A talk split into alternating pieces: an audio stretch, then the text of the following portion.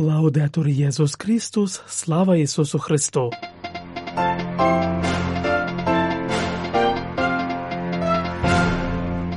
Ви слухаєте інформаційний випуск з Ватикану.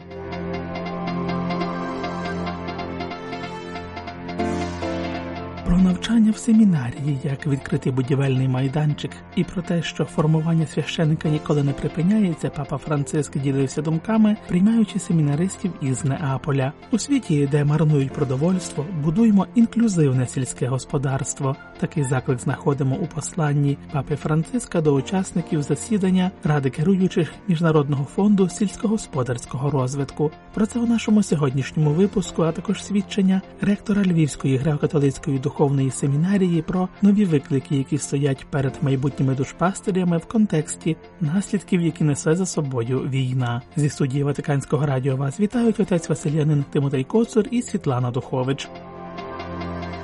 Марнотратство небагатьох і мільйони тих, хто затягує паски, в той час як правильного розподілу було б достатньо, щоб нагодувати всіх, хто страждає від голоду. Про це пише папа Франциск у листі до ради керуючих міжнародного фонду сільськогосподарського розвитку, вказуючи на досі невирішені проблеми. Продовольство, яке щороку марнується, породжує величезну кількість парникових газів, зазначає він, вказуючи на періоди нестабільності та застерігаючи.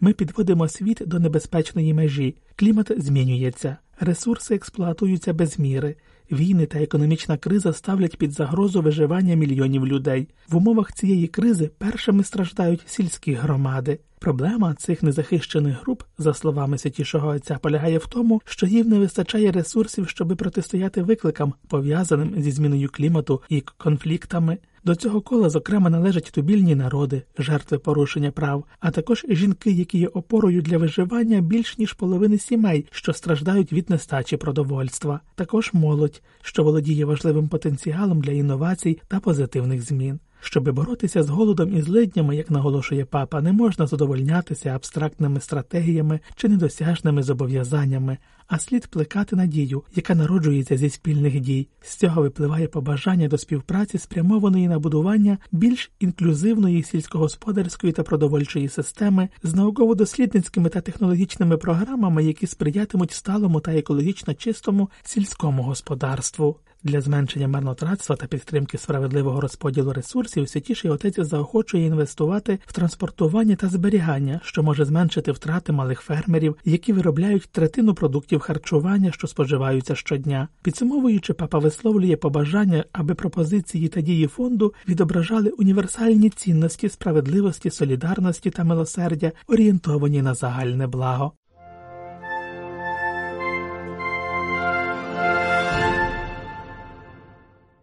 Формування священника не лише богословське, але й людське та емоційне лежить в центрі промови папи Франциска до спільноти архієпископської семінарії Неаполя, з якою він зустрівся з нагоди 90-ї річниці заснування, приймаючи спільноту в п'ятницю, 16 лютого в апостольському палаці у Ватикані, святіший отець вважав за краще поспілкуватися з гостями експромтом, а приготований текст вручив у письмовій формі. В ньому він зокрема відзначив присутність деяких подружніх пар, які беруть участь у формаційному процесі, оскільки за його словами, священники також потребують внеску тих, хто обрав шлях подружжя. Насамперед, папа дякує семінаристам за те, що відповіли на заклик Господа і готовність служити його церкві, а також заохочує щоденно підтримувати ентузіазм та відданість у слуханні Святого Духа. Формування підкреслює він ніколи не закінчується і подібне до будівельного майданчика, який завжди відкритий. Такою насамперед є церква, яка постійно перебуває в русі, відкрита на новизну Святого Духа, долаючи спокусу збереження себе та власних інтересів, зосереджена на тому, що є суттєвим, а саме на звіщуванні Євангелія. Цього вчить нас синодальна подорож. Цього вимагає від нас безкомпромісне слухання Святого Духа та людей нашого часу, але це також те, чого вимагається від вас бути готовими служити. Саме це означає священнослужитель, вміючи застосовувати стиль душпастерського розпізнання в кожній ситуації, знаючи, що всі ми, священики та миряни, перебуваємо в дорозі до повноти, що ми є робітниками на відкритому будівництві, закликає він. Ми не можемо пропонувати людям монолітні і заздалегідь заготовані відповіді, застерігає папа Франциск, підкреслюючи, що найголовніше це з близькістю звіщати Боже Слово і вдосконалювати мистецтво розпізнання, і навіть шлях формування священника є будівельним майданчиком, на якому кожна людина покликана пізнавати себе в світлі істини, дозволяючи Господеві діяти в своєму житті. Як на будівельному майданчику, пояснив він, Святий Дух спочатку прийде, щоби зруйнувати ті аспекти, ті переконання, той стиль і навіть ті непослідовні уявлення про віру та служіння, які заважають зростати згідно з Євангелієм. Потім той самий дух, очистивши внутрішню фальш, дасть нове серце, збудує життя згідно зі стилем Ісуса, зробить новими створіннями та учнями, місіонерами, наголосив святіший отець заохочуючи в контексті великопосного періоду, який щойно розпочався, вчитися стилю життя, який допоможе семінаристам стати священиками, здатними віддавати себе іншим та бути уважними до найубогіших, наново відкриваючи смак поміркованості.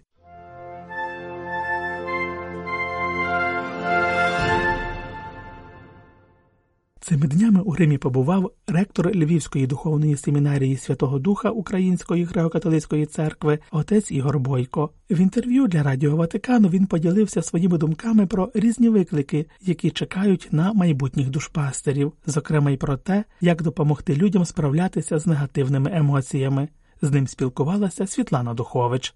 На священниках на духовенстві лежить важливе завдання. Іноді людям самим важко визначити, що це є, що це є за негативне почуття чи негативна емоція, тобто гнів або злість на агресію, на біль, на страждання, яке мені хтось спричиняє, воно є природньою реакцією. Це не означає, що це ненависть справжня, тобто бажання відповісти тим самим. Та власне ми про це говоримо, бо наші почуття, які нас переповнюють, які були згадані, наприклад, страх, гнів сум, інші почуття, вони самі по собі вони не є поганими, вони не є негативними. Вони є реакцією на те, що якщо в мене, наприклад, в житті є якась певна загроза на моє життя, на те, що я маю, ну то без сумнів, що в мене є страх. Бо що буде, коли я це втрачу? Бо є загроза, коли в мене є гнів, коли я бачу якусь несправедливість, так, так? коли мене б'ють, знущаються, коли не шанують мою гідність і так далі. Тоді в мене є гнів. Але питання є, що я роблю зі своїми почуттями? Чи я вмію їх скерувати в правильне русло? Бо якщо я вмію скерувати свої почуття в правильному руслі через діалог, через уникання тої чи іншої небезпеки, через вміння, навіть коли я втратив когось і переживаю смуток чи переживаю жалобу, ну то я в тій жалобі можу закритися, можу думати про те, що це кінець життя, можу думати про те, що чи варто далі жити, можу думати мати суїцидальні думки і так далі. Але я також розумію, що з того мого смутку, з того мого жалю, який мене переповнює в тій жалобі, яке я перебуваю, може народитися щось прекрасного. Є зараз багато жінок, матерів, які після втрати свого сина, після втрати свого чоловіка є здатні написати прекрасні книжки про свого чоловіка, є здатні писати прекрасні вірші поезії, вміти зрозуміти, що я керую своїми почуттями, бо що почуттями не можуть переповнювати. Ви правильно сказали, це є наша природня реакція, але моя поведінка це є відповідь на це, що я буду з тими почуттями робити. І тому я роблю вибір, що мені робити, в якому напрямку скерувати ту чи іншу е, емоцію, яка мене переповняє моє серце але важливо про це людям говорити. Тому ми, коли маємо навіть зустрічі зараз, навіть в нашій семінарії, проводячи родини, е, які втратили своїх рідних і близьких на війні, чи це будуть жінки, чи це матері, будь-хто хто хто має бажання, власне, ми про це говоримо. Які емоції вас переповнюють, коли вони найчастіше проявляються, що ви з ними робите? Чи ваша сім'я вас розуміє після вашої втрати? Чи ви можете вільно говорити з членами сім'ї про те, що відбувається? Не завжди так є. Дуже часто і ми це бачимо, що люди мають таке єдине місце, де вони вважають місце спокою. Це коли я можу піти на цвинтар і просто годинами бути поруч з е, тим, кого я втратила на цій війні. І люди можуть там проводити години, бо вони деколи не мають з ким поговорити про свій біль, не мають кому вилити те все, що в їхніх серцях відбувається. І тому є дуже важливо, навіть щоб люди творили такі групи взаємодопомоги, групи підтримки один для одного, де можна поговорити про свій біль, про свою втрату, де можна собі поставити питання, а як мені жити далі, а як тепер ті обов'язки, які можливо сповняв мій чоловік, коли ми були разом, треба взяти на себе і далі провадити всім тим, чим він провадив. Є багато чого нового, чого треба вчитися. І я думаю, що тут це є також і завдання церкви. Думаю, що і психологи, але також і завдання церкви є бути поруч з людьми. Христос в різний спосіб намагався бути з людьми, які втратили втратили когось. Він був з Мартою і Марією, коли вони втратили свого брата Лазаря. Хотів розділити з ними цей біль, бути разом, бути поруч. Є багато різних моментів в святому письмі, коли Христос, як Бог, показує нам, що це важливо є розділяти людський біль. І ми, як церква, ми як душпастері, також маємо це робити. Це був інформаційний випуск з Ватикану.